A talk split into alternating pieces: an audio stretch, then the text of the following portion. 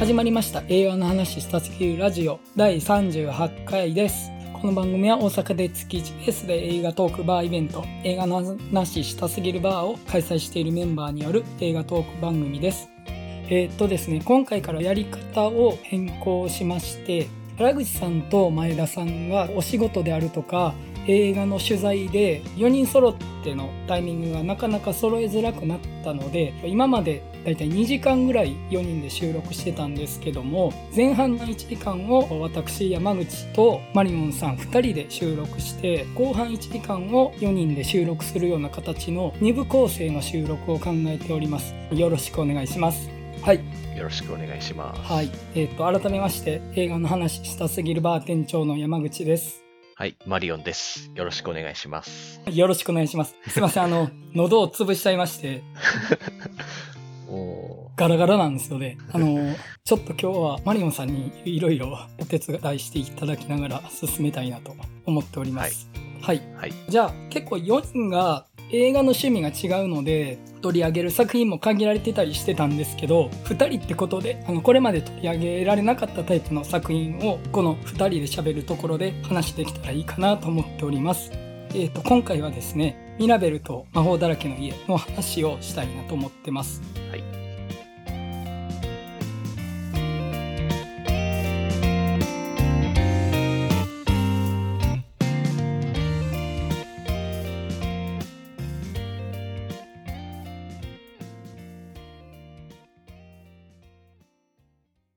マリオンさん、解説をお願いしていいですか？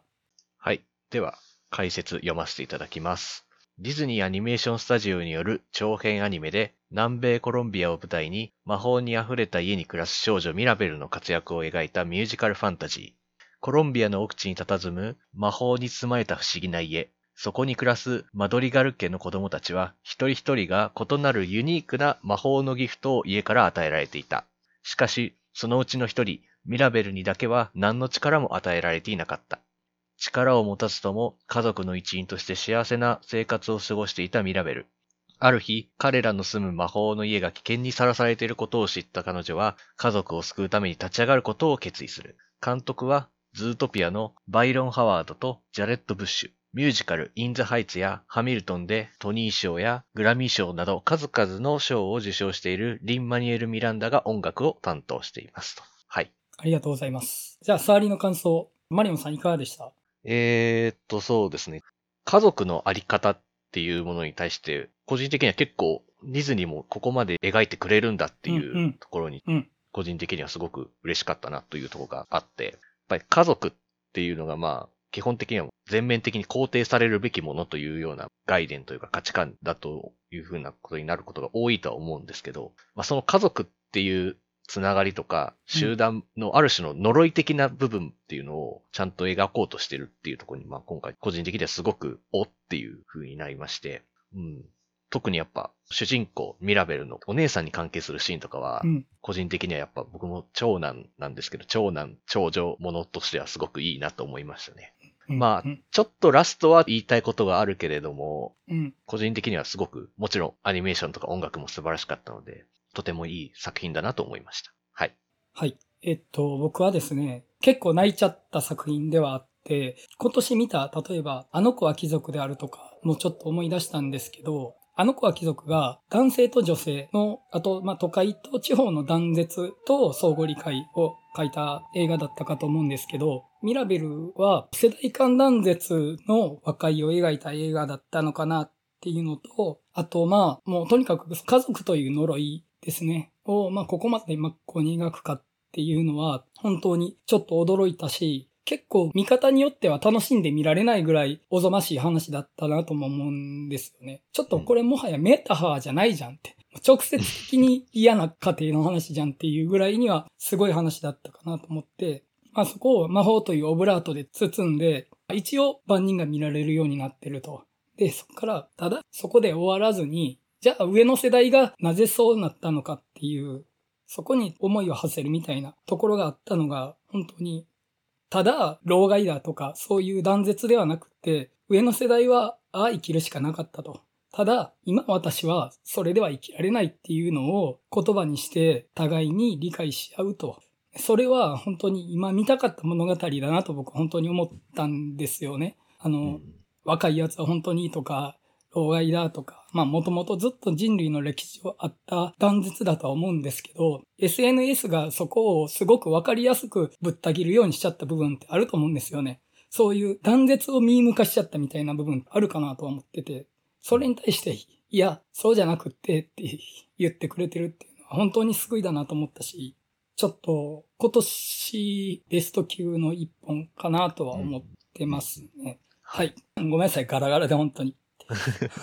しょうがないです。大丈夫です。じゃあちょっとネタバレ込みで掘り下げていこうかなと思うんですけど、はい。まずオープニングの短編ちょっと触れときたいんですよね。はい、えー、っと、名前忘れちゃった。えー、っと、ツリーから離れてでそうですね。はい、ツリーから離れて。字幕版だと、ファーフロムツリーみたいな感じのタイトルだったかと思うんですけど、まずこれが素晴らしかったんですよね、本当に。うんうんうん、ディズニーがずっと手掛けアニメーションを離れて スリーディー でアニメーションを作るようになって、得たものもあれば失ったものもあったと思うんですけど、手書きの質感を シージー で スリーディー で表現しようとしてるっていうのが今回明確に目的としてあったと思うんですけど、本当にあのバンビとかみたいな動物アニメーション、手書き動物アニメーションとして見れたなと思うし、あとテーマ的にもちょっとミラベルに通じるとこもあったかなとは思うんですね、うん、まあ世代間断絶じゃないけど親からこれ繋いでいくときの愛情とそれが暴力的になってしまうっていう側面も描いてたっていうのはミラベルに通じるテーマだったかなと思うんですけど、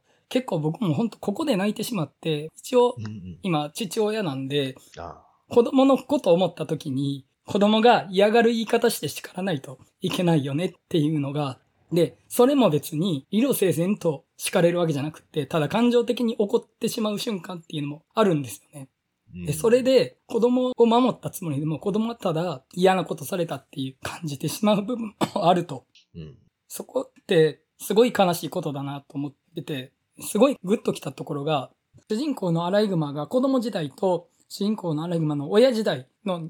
二つの時間軸がある話になってて、主人公の子アライグマが子供時代に親の言うこと聞かずにホラーから抜けて白い貝を拾いに行くっていうシーンがあって、で、それで、親アライグマはそれを危ないことをしたっていうことで咎めて、白い貝を弾き飛ばしちゃうんですよね。うん、で、主人公のアライグマにとってはすごい大切なことだったと思うんですよね、あれが。でも、親アライグマにとっては、子供が危ないことをしたっていうことが何よりも優先すべきことだから、叱った。それは、あの、教育でもあるし、単に感情を爆発させたっていう側面もあると思うんですね。で、それは子供にとってすごく辛い思い出になったと思うんですよ。で、ただ自分が親になった時に、じゃあそこに理解示せるかって言ったらそんなことはなくって、やっぱり子供は勝手に危ないことをするし、親としては絶対それを咎めなければならないんですよね。そうですよね、うん、やっぱり。うん、で、もうそこでもう結構泣いてしまってて、その、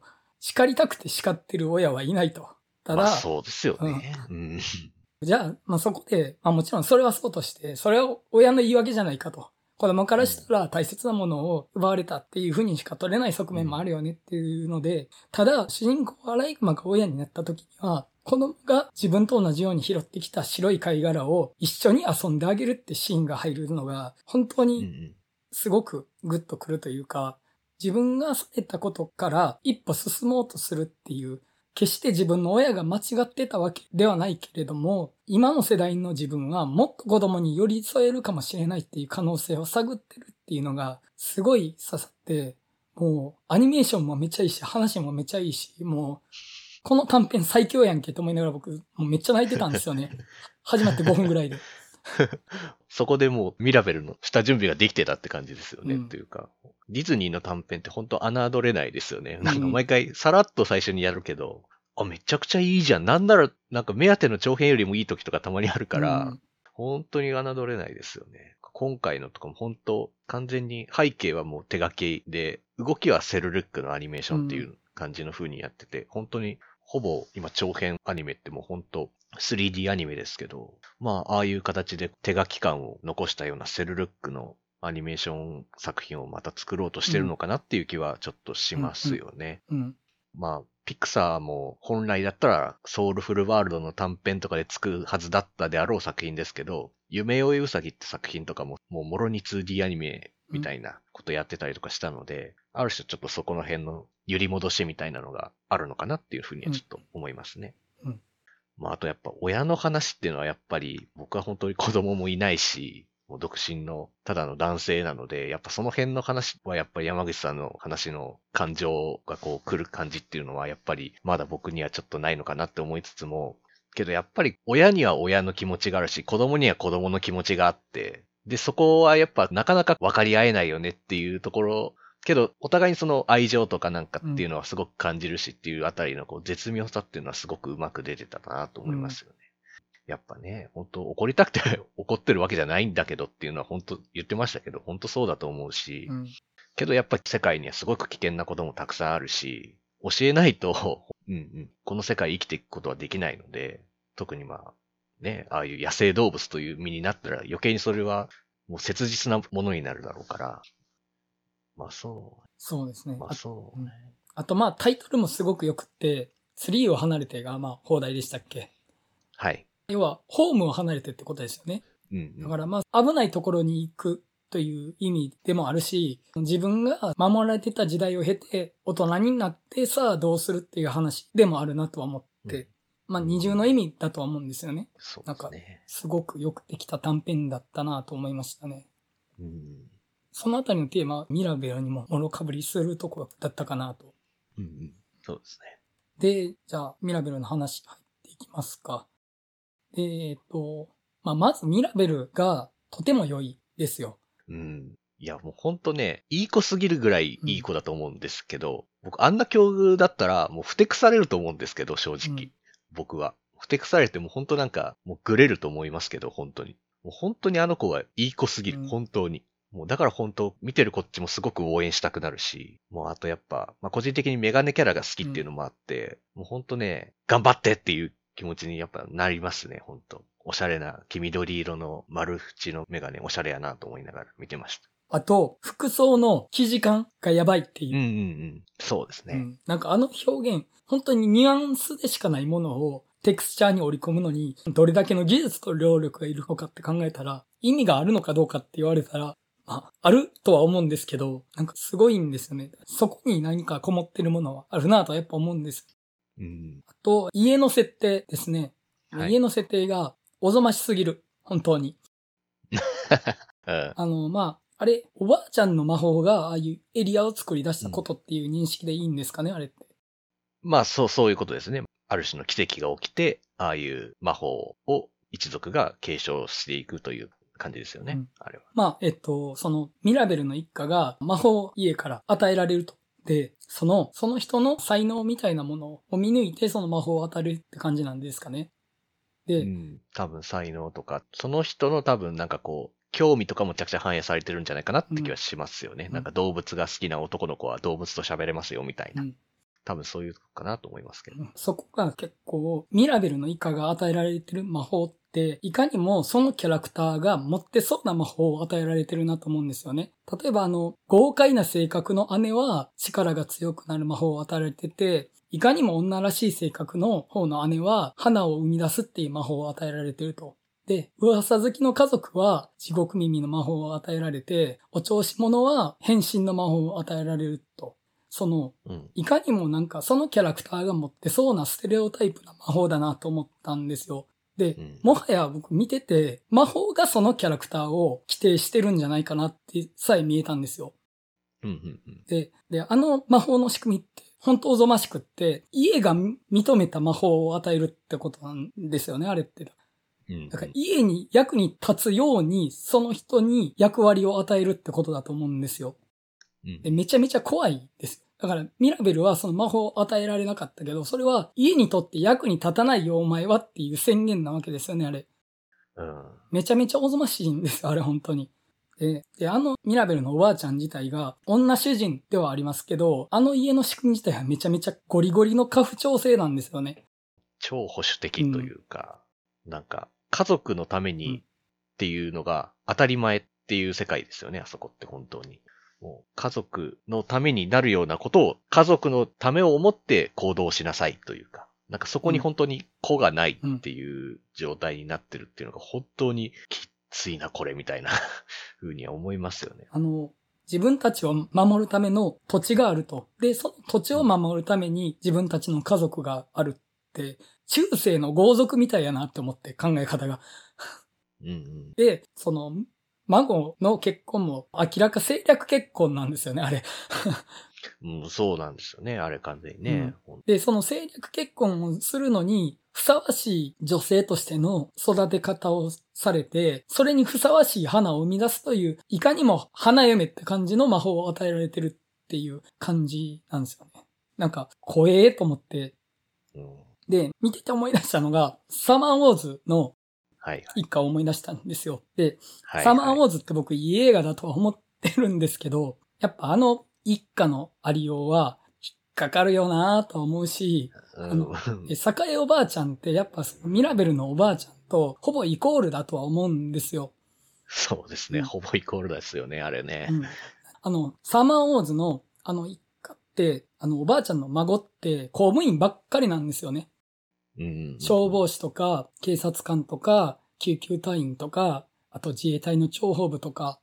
で、これって要は世の中の役に立つっていう役割を与えられてるってことだと思うんですけど、そのミラベルのあの魔法の家が与えられる魔法と近しいなと僕は思ったんですよ。世の中に役に立つための役割としてた魔法をあてがわれてると。だからあの孫たちってみんな公務員になってるってことだなと思うんですけど、まあ別にその公務員になることが悪いとかではなく、もちろん警察官になりたいとかはあると思うんですけど、ただあんまり本人の意思が関与できてないような気がしてしまうと。というよりも、本人の意思というより、本人の意思がそうなるように育てられてるっていう感じがするっていうのが、すごいモヤモヤするんですよね、サマーウォーズって。結局あのおばあちゃんもその土地と一家を守るっていう発想の人だなとは思うんですよ。そこのわだかまりみたいなのはずっとあって、はい、それの有害性をミラベルが書いてくれたのかなとは思ったんですよね。うん、そうですね。やっぱりその、特にやっぱ僕もまあ最初の触りの感想でも言ったんですけど、あの、うん、お姉さん二人のやっぱ悩みというのはもう本当すごくわかるというか、うん、やっぱ長男とかまあやっぱ上の兄弟になればなるほど家族に対する責任みたいなのってすごく問われるじゃないですか、うんうん、なんか。長男だから家業を継ぐとか、うん、早く結婚しなさいとか、なんかもう本当僕そういうの嫌いだなって思ってるんですけど、うん、本当そういうのにやっぱ彼女たちめちゃくちゃ苦しんでるというか、うん、すごく力があるんだからあなたは町のために働きなさいって、家族のためにっていう、いやでもそのプレッシャー本当辛いんですけどっていうのとかも本当すごくよくわかるし、なんかわざわざ結婚、別にそんなに別に結婚したいわけじゃないのに結婚しなきゃいけないんだみたいなとかも、本当そこに自分の意思みたいなのがないっていうのは本当に辛いことで、でも本当なんかそういうののなんかこう犠牲とかっていうのが本当に辛いなっていうのを、まあ自分の経験というかまあ実感としてもそう思うところがあるので、やっぱり本当あのお姉さんたちのシーンっていうのが本当に僕はもうすごくいいなと、すごくもう個人的には刺さるシーンだった。うんし、で、やっぱそういうお姉さんたちのその、なかなか声に出せない思いっていうのを、やっぱミラベルはちゃんと聞いてくれるので、うん、あの子が本当にいい子だったおかげで、本当になんかこちらも救われたような気になるというか、本当に良かったなと思いましたね。うん、姉二人の話を聞くシーンは、ブレックファストクラブみたいだなと思って、はいはい。あれ、要はアメリカのスクールカーストでそれぞれの立場の若者たちの声を聞くっていう映画ですけど、姉二人の声を聞くシーンって、ズバリジョックスとクイーン・ビーの悩みを聞くっていうことだなと思うんですよ。マッチョの頂点と、なんだろう、女性の頂点みたいな、それぞれのありようの内面みたいなのを聞くって、ブレックファストクラブみたいだなと思って、うん。あとまあ、力持ちの方の姉、えっと、ルイーサかな。ルイーサ、はい。ルイーサが、いわゆるマッチョキャラで、強くあれと役割を求められてる人物として、描かれてるキャラクターだったわけですけど、まあ本来的には男性が当てがわれる立ち位置だなと思うんですよね。うんうんうん、でも、そこに女性ってキャラクターが当てがわれてると。まあ単にその三姉妹として描きたかったっていうのもあるとは思うんですけど、何からしくあれみたいな役割を求めるものって男性社会だみたいな言われ方する部分もあるとは思うんですけど、それに加担してるのが女性であり、強くあれっていうものの被害に遭ってるのも女性だったりする可能性があるみたいな、そういう意味も含んでるかなと思って、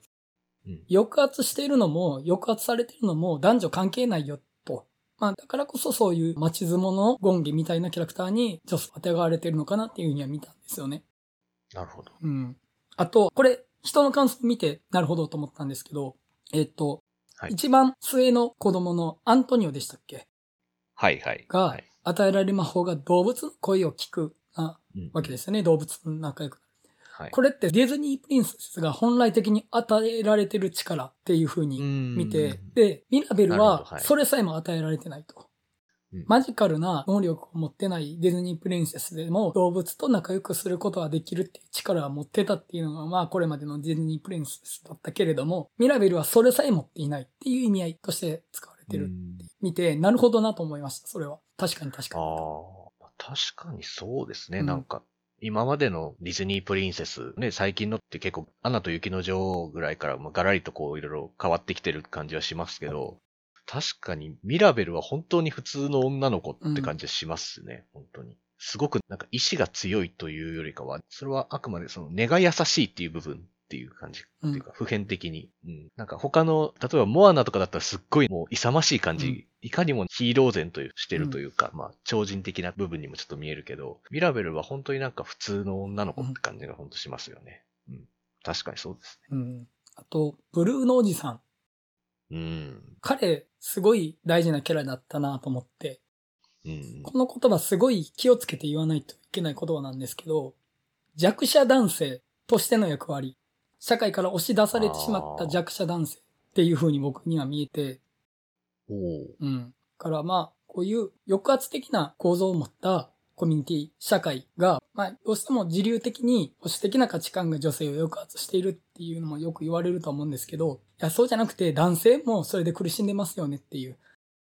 町相撲的な価値観のトップにいて、すべての役割を背負いきれてるかのように見える姉も苦しんでるし、持たざるものというか、期待された役割を達成できなかった、期待を裏切ってしまった男性、っていうのも期待というものでがんにがらめの社会の中では弾き出された瞬間居場所がなくなるんですよね。やっぱり彼はだから隠れ潜むわけですよ。でもまあ彼がもう一度戻ってきて家族を立て直すっていうのは良かったかなというか、やっぱこの話男性に触れとく必要はあったかなとは思って、うん、すごい大事な役割だったんじゃないかなと思ったんですよ。なるほど、そうですね。今までこう話していく中でやっぱり家族という呪いに苦しめられている人たちの話だっていうのはまあ共通してるだと思うんですけど、うん、けどやっぱり家族ってつながり自体を完全否定するわけでもやっぱないじゃないですか、うんうん、やっぱりその家族というつながりがあることでその家族という人の一員を誰かを守るとか、まあそこには一応ちゃんと愛はあるわけで、そこもちゃんと触れてあるというか最終的にはそういう着地にはなるんですけど、うん、そうやっぱり家族っていうのを全面的に肯定するんじゃなくて、そこには強い呪い的な鎖のようにがんじがらめになってしまって苦しい思いをしている人たちがたくさんいるんじゃないかっていうところにやっぱ触れてくれてるっていうのが本当に今作の意義というか、うん、があるんじゃないかなって思いますね。なのでちょっと僕はラストはもうちょっと革新的じゃ、そこの部分を突き詰めてくれてもよかったんじゃないかなってちょっと思ってるんですけど、実は。もう一回魔法の家を取り戻すということに関してですか？それもですけど、やっぱり魔法というのがやっぱり昔家族のつなぐ鎖のような存在であるのであれば、最後はやっぱり魔法から解放された方がいいんじゃないかなってすごく思って、うん、せっかくなんかみんな家族というつながりで苦しんでるってことが分かって、そうだよね、苦しんでるんだよね、お互いみんな苦しんだよねっていうのが理解できたのであるんであれば、そこは新しく家族っていうのを再定義してみてほしかったなっていうのがすごくあって、うん、確かにそうせっかく一からこう自分たちで家を魔法を使わずに町の人たちの力も借りて家を作るっていうことをするんであれば、そこでなんか魔法が蘇っちゃうっていうのは、うん、なんかちょっと違うなっていうふうに思うのと、あとやっぱり家族は同じ家にいなきゃいけないみたいなところからもちょっとそこは外してほしかったなっていうのがあって、それはね、そうですね。確かに。あの、なんか、魔法が消えかかっちゃって、みたいな感じで、こう、山が裂けちゃうじゃないですか。うん、せっかくあそこで山が裂けたのであれば、あの裂けた山を越えて、新しい世界を目指して旅立つ家族がいたっていいんじゃないかなって思うんですよね。それこそ本当になんか、力があるからたくましくありなさいっていうプレッシャーを抱えたルイーサとかが、そういうある種の家業みたいなのから離れて、うん、自分の世界を見つけに、うん、あの避けた山に向かって冒険を始めるっていう部分があっても、僕はそれ絶対あっていいと思うんですよね。長男だからこれしなさい、あれしなさいっていうのから解き放ってほしいと思うんですよね、うん、本当に。確かに。そう。あくまでそういう家族のつながりのいい面も悪い面も描きつつ、その、その先の最低限までをもうちょっとちゃんと踏み込んでやってほしかったなっていうのはすごく思いました。確かにね、そこは僕もね、めっちゃ持ってて、その、家壊れるじゃないですか。うん、で、みんなの魔法を失われるでしょう。はい、これ、魔法を取り戻すか、魔法を取り戻さないまま家を再建するか、二択やなと思ってて。で、魔法を取り戻さないまま家を再建したら、めっちゃ渋いけど、ちょっとインパクトかけるな。でも魔法を取り戻したら、ちょっとこれ、欺瞞性が残るぞ、みたいなので、ちょっとヒヤヒヤしながら見てて、うん、まあ、最終的には自分たちで家を建てた後に魔法が再度かかるっていう、魔法で建て直すではなかったので、そこは多少受け入れられたかな、とは思ったんです。うん、あと、マリオンさんがさっきおっしゃられてたので行くとしたら、本来自分がやりたかったことの魔法を新たに手に入れるとかでもよかったかなと思うんですよね。その、うん、花咲かせてた姉だったら、どっちかというとちょっとわかりやすく綺麗な花とかじゃなくてサボテンとかの方が好きなんです。みたいなんだったら、そのサボテンとかそういうちょっとグロテスクな植物を育てる力が出るとか、うん、ルイーサに関しても、もしかしたら力が強いってことではなくて、自分ばっかりやらされるから、みんなで何かを一緒にやることに長けた魔法を使えるようになるであるとか、うん、あと、おばあさんも、あれは外敵から自分たちを守るために閉じたコミュニティを作り出すって魔法を得たんだとしたら、そうじゃなくて、本当はこんな風ではなくて、もっと開けた誰とでも繋がれるけれども平和に暮らせる世界を作れるような魔法を得たかったっていう思いがあったんだとしたら、それを実現できるような魔法を新たに得てもよかったかなと思ったんですよね。ああ、なるほど。で、それは呪いの裏返しとしての魔法ではなくて、本当に自分の内側から目覚めた新たな可能性としての魔法。うん、物語前半で描かれてた魔法とはひゃくはちじゅうど異なる意味での可能性を描く意味では、その魔法を得てもよかったかなと思ったんです。うんうん、なるほどね、うん。やっぱりね、元あった魔法を取り戻すっていうのは、んってなる部分は正直ありますよね。そう。うん、そうなんですよね。なんか、そう、やっぱりマジカルな世界観を作り出すディズニーだからこそ、そこで魔法を捨ててみるっていうのは、やったらめちゃくちゃ面白かったんじゃないかなって思いますけどね、本当に。そうですね、そこはね、この手の話がもう宿命的に背負うリスクじゃリスクですよね。うん、そうなんですよね。まあでも、今こういった、もうちょっとこういうとこはどうなんだって言ったところも、ディズニーやったら、すぐまたそこ、改善してくるというか、それを踏まえた話をまた新しい映画作ってくれるような気はするので、うん、もう全然なんか期待は全然してるんですけどね。うん、あと、自立と別れという意味では、例えばシュガーラッシュツーであるとか、アナ雪ツーでも描いてはいたので、はい、うんうん、まあなんか繰り返さなくてもいいのかなとはちょっと思って、で特にその、なるほど、シュガーラッシュツーとアナ雪ツーは、ワンで徹底的に絆を描き切ったふたりが、それでもお互いの道を歩みたいよねっていうので別れる。うんうん、まあ、シュガーラッシュツーに関して全然執着をドロドロだったんですけど。うん、シュガーラッシュツーは、あれは何だったんだって感じがしますけど、本当にちょっと。僕ね、シュガーラッシュツーはね、見てて具合悪くなったんですよ、本当に。ラルフの自意識が暴走するシーンあるじゃないですか。はい。まあ、なんかその、男性の、なんだろう、可憐な少女に人生の何かを預けてるエゴみたいなものがうごめいてるのを、絵的に見せられて、こんなグロテスクなもの見せられていいのかって僕、ちょっと映画館で吐き気を覚えたんですよ。いや、まあ確かにそうですよね。ほんとなんかちょっと、あんまり人様には見せたくない執着みたいなのが出てますよね、うん、あそこにはちょっとね。うん、あれ、あれちょっと家族で見てはいけないものだったのではないかと僕は思ってるんですけど。もう、悪意ですよね、多分ね。あれ、アンダーザシルバーレイクとかそっち側の絵面ですからね、あれ。確かにおぞましかったですよね、あれはね。うんうん、本当でも、そのシガーラッシュツーとか、アナと雪の女王ツーとかでも、確かにそこの別れっていうのは描いてたので、まあ確かになぁとはちょっと思いましたね。まあ、そこを今度は家族のいうステージでもやってほしいかな、うん、でもな、個人的にはって感じですかね。うん。まあ、あの、本作はありようが変わってもそれでも一緒にいられるっていうことが着地かなとは思うので、その、まあ、そこでさらに自立まで描くと、ちょっと何段階かテーマが一気に進む感じがあるかなと思うんですよ。はいはいはい。だからまあ、とりあえず今いるところから一歩進むっていう範囲で、こっからまあそれぞれが自分の道を見つけていく可能性もあると思うんですけど、まあ、ミラベルと魔法だらけの家っていう物語としてはここでおしまいっていう感じなのかなと僕は思いましたね。うん。まあ、それか、ツーがあるのならそういうところにも踏み込むかもしれないですしね、うん、本当ね。あればですけど。あとまあ、おばあちゃんに関してちょっと話したいんですけど、はい、これ、舞台がコロンビアで、まあ、多分せんきゅうひゃくねんだいぜん半ぐらいだと思うんですよね。すごいレトロなカメラで家族写真撮ってたりしてたんで。で、うん、ものすごい政治的に不安定な時代だったんじゃないかなっていうのがあって、実際盗賊みたいな連中にミラベルのおじいさんは殺されてしまうわけですよね。で、生きるためにはなりふみを構っていられなかった時代でもあるだろうし、共同体っていうものを強固にして、この世界を生き抜かなければならないっていうのはあった時代だとは思うんですよ。うん、本当に乱世のような世の中だったと思うので、で、そこで家族を守りたいっていうおばあちゃんの気持ちはすごく強かったと思うし、それを否定することってできないと思うんですよね。で、あの、ばあちゃんがおじいさんと出会って恋愛して、そこから盗賊に追われて、三つ子を抱えた状態で盗賊に追われて、おじいさんが死ぬところで本当にボロ泣きしてしまって、で、本当に守りたかったものは全て守れなかったけれども、せめてこの子たちだけはって思いがあったと思うんですよね。それがおばあちゃんの魔法の礎というか、世界の残酷さに対してどうしても殻を閉じなければならないと。で、その閉じた殻の外に出ようとする誰かっていうものはやっぱりそこに閉じ込めてしまうようなものだとは思うんですよね、その思いって。でもやっぱりそれって守りたいって気持ちでもあると思うんですよ。冒頭の短編の親アライグマみたいなものだとは思うんですよね。で、その気持ち自体は否定しないっていう着地にはなったと思うんですよね、ミラベルは。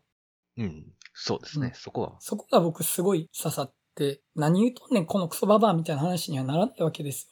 よ。うんうん。いや、おばあちゃんの気持ちもわかるし、おばあちゃんがそうしなければならなかったこともわかると。ただ、私たちは息苦しい。私たちは私たちとして生きたいと。っていうのを、今度は自分からおばあちゃんに伝えることで、家族が再生するんですよね。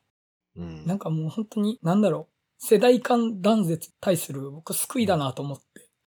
うんうん、上の世代が全て間違ってたわけでもないし、全てが今そのやり方が正しいわけでもないと、うん、なんかそのリスペクトを払いつつ全肯定せず前に進むっていう感じはすごく好きな感じかなと思って、そこはあのアナ雪ツーにもあったんですよね。アナ雪ツーはアレンデールの上の世代がひどいことをしてたっていう、うんからまあ、でリスペクトを払うべき上の世代が全て正しいのではないのかもしれないと。ただまあやっぱり私たちは私たちなりにそれを踏まえて前に進むっていうのはすごく好きだし、今言ってほしいことだなと僕は思いました。うん、このあたり僕顔面ぐしゃぐしゃですからね。いやね、今のね、この感想言ってる感じのこう山口さんもね、なんかね、ちょっと涙こううるうるとしてる感じがちょっとするんですけど、いやめちゃくちゃやっぱ僕はなんかどっちかっていうとその長女のなんかこう苦しい感じっていうのにやっぱ、うん、まあ自分の近いところがあるから刺さってるって感じでしたけど、なんかそこの世代間闘争みたいなところとかっていうとやっぱりすごくお子さんがいる山口さんだからこそこういうところにもちゃんとこう、うん、視点がこういくんだろうなっていうふうにやっぱ思いますね。まあなんだろう、ちょっと多分次世代っていうものを意識せざるを得なくなってるのかもしれないですね。で、まあ、まあ、そう、そうですね。で、まあ、それで、まあ、自分たちが絶対正しく荒れるわけじゃないよねっていうのも分かってるから、うんまあ、そこでやっぱり、そこに対する救いみたいなものが欲しいっていうのはあるかもしれないです。そうですね。いつかね、今は若いっていう思ってても、いつかは年を取って、そのまた若い世代から、あいつは古臭いって言われたりすることになるんですからね、やっぱりね、そういうのがね。うん。いや、本当良かったですね。まあ、あと、まあ、当然の話ですけど、まあ、テーマ性でもすごく良かったですけど、やっぱね、アニメーションと音楽の力もやっぱさすがだったんですよね、うんうん、本当に、うん。魔法で動く家ってやっぱもう、もうそれだけでこうなんか、ミ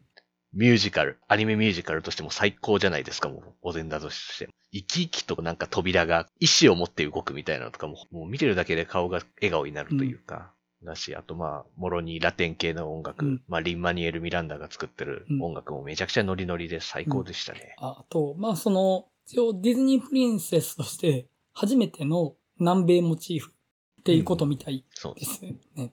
そうですね。ピクサー含めると、リメンバー B がメキシコ舞台でしたけど、まあ、メキシコは南米とは言わないのかな。うん、まあ、コロンビアなんで、まあ完全に南米っていう扱いでしたけど、これも人の感想で見かけたんですけど、どうやらモチーフがガルシア・マルケスのひゃくねんの孤独らしいんですよ、この話。ほう。マジでと思って僕、その、全然明るくないからそっち方面。マジでと、ちょっと、そこまで拾うのも、ねえ、ちょっと、ただの映画見てる人でしかないから、拾えないです、全く。うーん。やっぱなんか、ほんとやっぱ映画いっぱい見る、見れば見るほど、なんかいろんな知識足らねえなって思いますよね。そうなんですよ。これもこの小説からのモチーフでとかあって、うわぁ、そんなん言ってみたいわーとか思って。もういろいろね、知識の欲求だけはすごくね、高まりますけどね。いや、もう、言ってみたいですけどね。いや、あれモチーフがね、うん、気、気づいてみたいっていう。マルケスなんだよとか、かっこいいと思っちゃいますけどね。ねえ。それをまたこう嫌味なく言えるようになりたいですよね、うん、こうね。ちょっと、まあ、なんか知識マウント取ってきたわみたいな風に思われないように言いたいですよね。難しいですけどね。どうしてもまだねこのスノッブ憧れがあってしまうので。ねえ。いやもうでも宿命ですよ。こういう趣味に浸ってる以上、スノッブ憧れはついて回るなと思いますわ本当に。うんうんうんうん。ですね。まあまあ。そんな感じですかね。あ、そうだ。ブルーのおじさんのいた場所、あれって、はい。パラサイトモチーフですかね。ああ、まあ、確かに。確かに、パラサイトっぽいですよね。半地下？いや、地下があったみたいな話ではありますよね。確かに。実はっていう。確かに。確かに、ね。帰ってくるんじゃなくて、いたのねっていう。っていう、確かにそうですね。確かにな、パラサイトっぽいですね、そこで。タイミング的には拾えるのかな？ いち 年半ぐらいは。どうなんでしょうね、拾えるのかな？拾ったのか、それとも似ちゃったのかってやつですよね。うん、図らずも似ることってあるじゃないですか。うん、こう同じテーマのというか、まあなんかたまたま似ちゃうみたいなのもあるし。うん。まああとそうだ、一応僕字幕版で見たので、はい。なんですけど、ミラベルの声やってる人が僕あの、好きなドラマで、ブルックリンきゅうじゅうきゅうっていうドラマがあるんですけど、はいはい、山口さん知ってます？名前だけは。名前だけですかね。あの、その中に出てくる、ちょっとなんというか、かっこいい女性刑事みたいなのがいるんですけど、はいはい、なんかその人が声やってるんですけど、ステファニー・ベアトリスっていう人がやってるんですけど、うんうん、なんか結構ハスキーな声出す人やなって思ったんですけど、今回の見たらすごい可愛らしい声出してて、うん、あ、なんかすごいなぁ、やっぱ役者さんってすごいなぁってちょっと思ったっていう。うん、全然なんか声の印象が違うと思って。いや、僕も字幕でしたけど、良かったですよ。特にミラベルの歌。うん。特に一番冒頭の歌の家族を紹介しまくって、もううちの家族すごいでしょ、すごいでしょって、ミラベルはどうなの、ミラベルはどうなのっていうのをごまかしていくのの、どんどん巻いていくじゃないですか、あそこ、歌。やってきますね。めちゃくちゃ面白かったですね、あそこ。あの曲いいですね、うん。大好きですね。あそこテンション高かったしね。まあ、あと、あれですかね。ちょっと彼女の孤独な気持ちみたいなのが出てくる歌あるじゃないですか。うん、あの、みんなが家族写真撮ってるところで自分が外から見てるみたいな気持ちになってるみたいな歌もすごく、あ、いいなと思ったし。あれ、ひどすぎません？せめて写真は一緒に撮るでしょ。いや、多分、写真は撮ってるんじゃないか。多分、ただ、あれは気持ちとしては、あの写真の中には入れてないよねっていうことなんじゃないかなって気がするんですよね。さすがに、いや、ミラベル入ってないじゃんみたいなとかしたら、ほんとなんか極悪非道な家族やなって思いますけど、うん、あれは多分、ミラベルの気持ちとしてってことだと思いますよ。さすがに。そう思いたいな。いや、でも、立ち位置めちゃくちゃ扱い悪いですよね、ミラベル、家族の中で。そうなんですよね。あの、みんなの部屋は魔法の力を得てるから、すごく広がるじゃないですか。ミラベルというか、まあ、その、魔法を得てない子供の部屋はちっちゃいですよね。あれ、座敷牢みたいなもんでしょ、もはや。前はここにいろっていう、ね、なんか、ひどくないっていう。なんか、まともに相手してくれるのは家の魔法だけじゃないですか。そう、そうだし、なんかね、ちゃんとなんかこう、儀式みたいなの準備してても、あなたは何もしないでって結構言われるじゃないですか。あなた、ちょっともう静かにしなさいみたいな。こう邪魔しないでいいからみたいな言われるのも悲しいなーって感じするんですよ。うん。いや、あれは、ぐれますよ、普通。本当に。いや、本当ぐれますよ。ほんとミラベルがいい子だったからよかったんだぞ、お前らっていうのは本当に肝に銘じておくべきですよ、あの家族は。ねえ。いや、なんか、ほんと、ところどころオブラート包めてないでしょ、それっていう、えぐい描写があって。うん、まあ、ある意味家族描写はそんなもんちゃそんなもんか。まあ、シンデレラからの伝統かもしれないですけどね。まあ。家族いびりがひどいのは、まあ、てかまあ、そんな話ばっかか、ディズニーって意外と。まあまあ、そうですね。まあ、あとさっきちらっとリメンバーミーの話ちょっと出たじゃないですか。はい、結構対極だと思いません？ミラベルとリメンバーミーって結構。ああ、そうですね。うんうん。もうリメンバーミーは本当なんか家族の絆を本当全面的にいいことみたいな感じな映画だったですけど、うん、ミラベルはちょっとそこにある種のアンチテーゼみたいなのが込められてるみたいな感じの映画だったなとも思いましたね。うん、そうですね。確かに全肯定でしたね。うん、リメンバーミーは。なんかあれもボロ泣きしましたけど。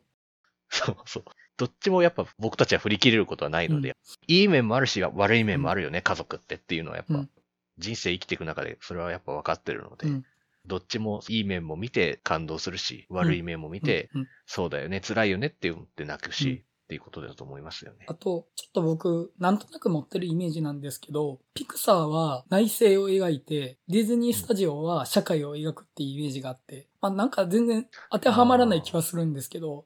傾向があるかなって気はして、うん、トイストーリーとかまあ、もろ、アイデンティティの話かな。まあ、そんなに一律に言える感じでもないか。なんか傾向はあるかなって気はしてたんですけど。うん。まあ確かに結構、ちょっとなんかここに来てこう、どっちもなんか スリーディー アニメやり始めてから、どっちがどっちやねんみたいなことを言ってる人いるけど、うん、意外となんか結構そこ差が出てきてるような気はちょっとしますよね。やっぱちょっとうまく言語化できないというか、分類分けが今で自分できるかっていうとちょっとあれですけど、なんかでも違いはあるなとは思いますよね。うん、あ、ディズニースタジオの方。プリンセスっていう文脈があるので、そのプリンセスをどう捉えるかっていうのはある気はしてるんですよ。うんうん、まあミラベルもそうですし、モアナとか、まあアナ雪とかもそうでしたけど、プリンセスとは何ぞやみたいな、そこの捉え方って、もろ主人公というもののロールはいかにあるべきかみたいなのの考えが入ってくるとは思うんですよね。まあ、そこを描いたらどうしてもあの社会の話になるかなって気がするんですよ。社会がどう見るか。うんピクサーは内政の話が多いような気はしてるんですけど、まあ、あ真っ二つに分かれるようなものではないですけどね。まあでも最近もね、ソウルフルワールドとかもろに内政の話ですしね、うん、確かにね、うんうん。インサイドヘッドとソウルフルワールドはもう内政の極地みたいな。そうですよね。ピートドクターの作品ですけど、俺も確かにそうですよね。うん。まあまあ、そんな感じですかね。一旦じゃあ、ここで切って、全員収録の準備します。はいはい。はい、えっと、では、ミラベルと魔法だらけの家の話はこの辺で終わっとこうかなと思います。お知らせになります。映画の話したすぎるバー、じゅうにがつも予定しております。日付がじゅうにがつじゅうはちにち土曜日、オープンがじゅうくじ、クローズがにじゅうさんじ予定となっております。今回ですね、ただトークするだけではなくて、お客様皆様のにせんにじゅういちねん映画ベストを投票いただこうと思っております。で、最終的に集計して、映画の話したすぎるバーとしてのにせんにじゅういちねん映画ベストを発表しようかなと思っておりますので、そういった余興も含めて楽しみにしていただけたらなと思います。また、この映画の話したすぎるラジオの中でも、にせんにじゅういちねん映画ベストの募集をしようかなと思っております。いっぽんだけ、ベストワンだけお送りいただけたらなと思います。作品名だけでもいいですし、コメント添えていただいても構いません。名前を取り上げるのがはばかれる場合は、投票だけ読み上げないでくださいっていう風に書き添えていただければ、そのようにいたしますので、よかったらお送りいただけたらなと思います。締め切りがですね、じゅうにがつのにじゅうろくにち、日曜日、じゅうかな。にじゅうろくにちのにじゅうよじを一旦の締め切りとさせていただきたいと思います。本当に気軽にお送りいただけたらなと思っております。で、最終的にこの映画の話したすぎるラジオとしてのメンバーのにせんにじゅういちねん映画ベストの話の中で、この映画の話したすぎるラジオのリスナーさんと映画の話したすぎるバーのお客さんの投票すべて含めたにせんにじゅういちねん映画ベストをポッドキャスト内で取り上げたいなと思っております。はい。うんあと、番組や取り上げた作品の感想などもお便りとして募集しております。メール、ブログのお便りフォーム、ツイッターへのダイレクトメッセージのいずれかより受け付けております。詳しくは、ポッドキャストの番組説明文をお読みください。はい。では、この後、じゃあ、メンバー揃っての収録に入りたいと思います。それでは、一旦指定させていただきます。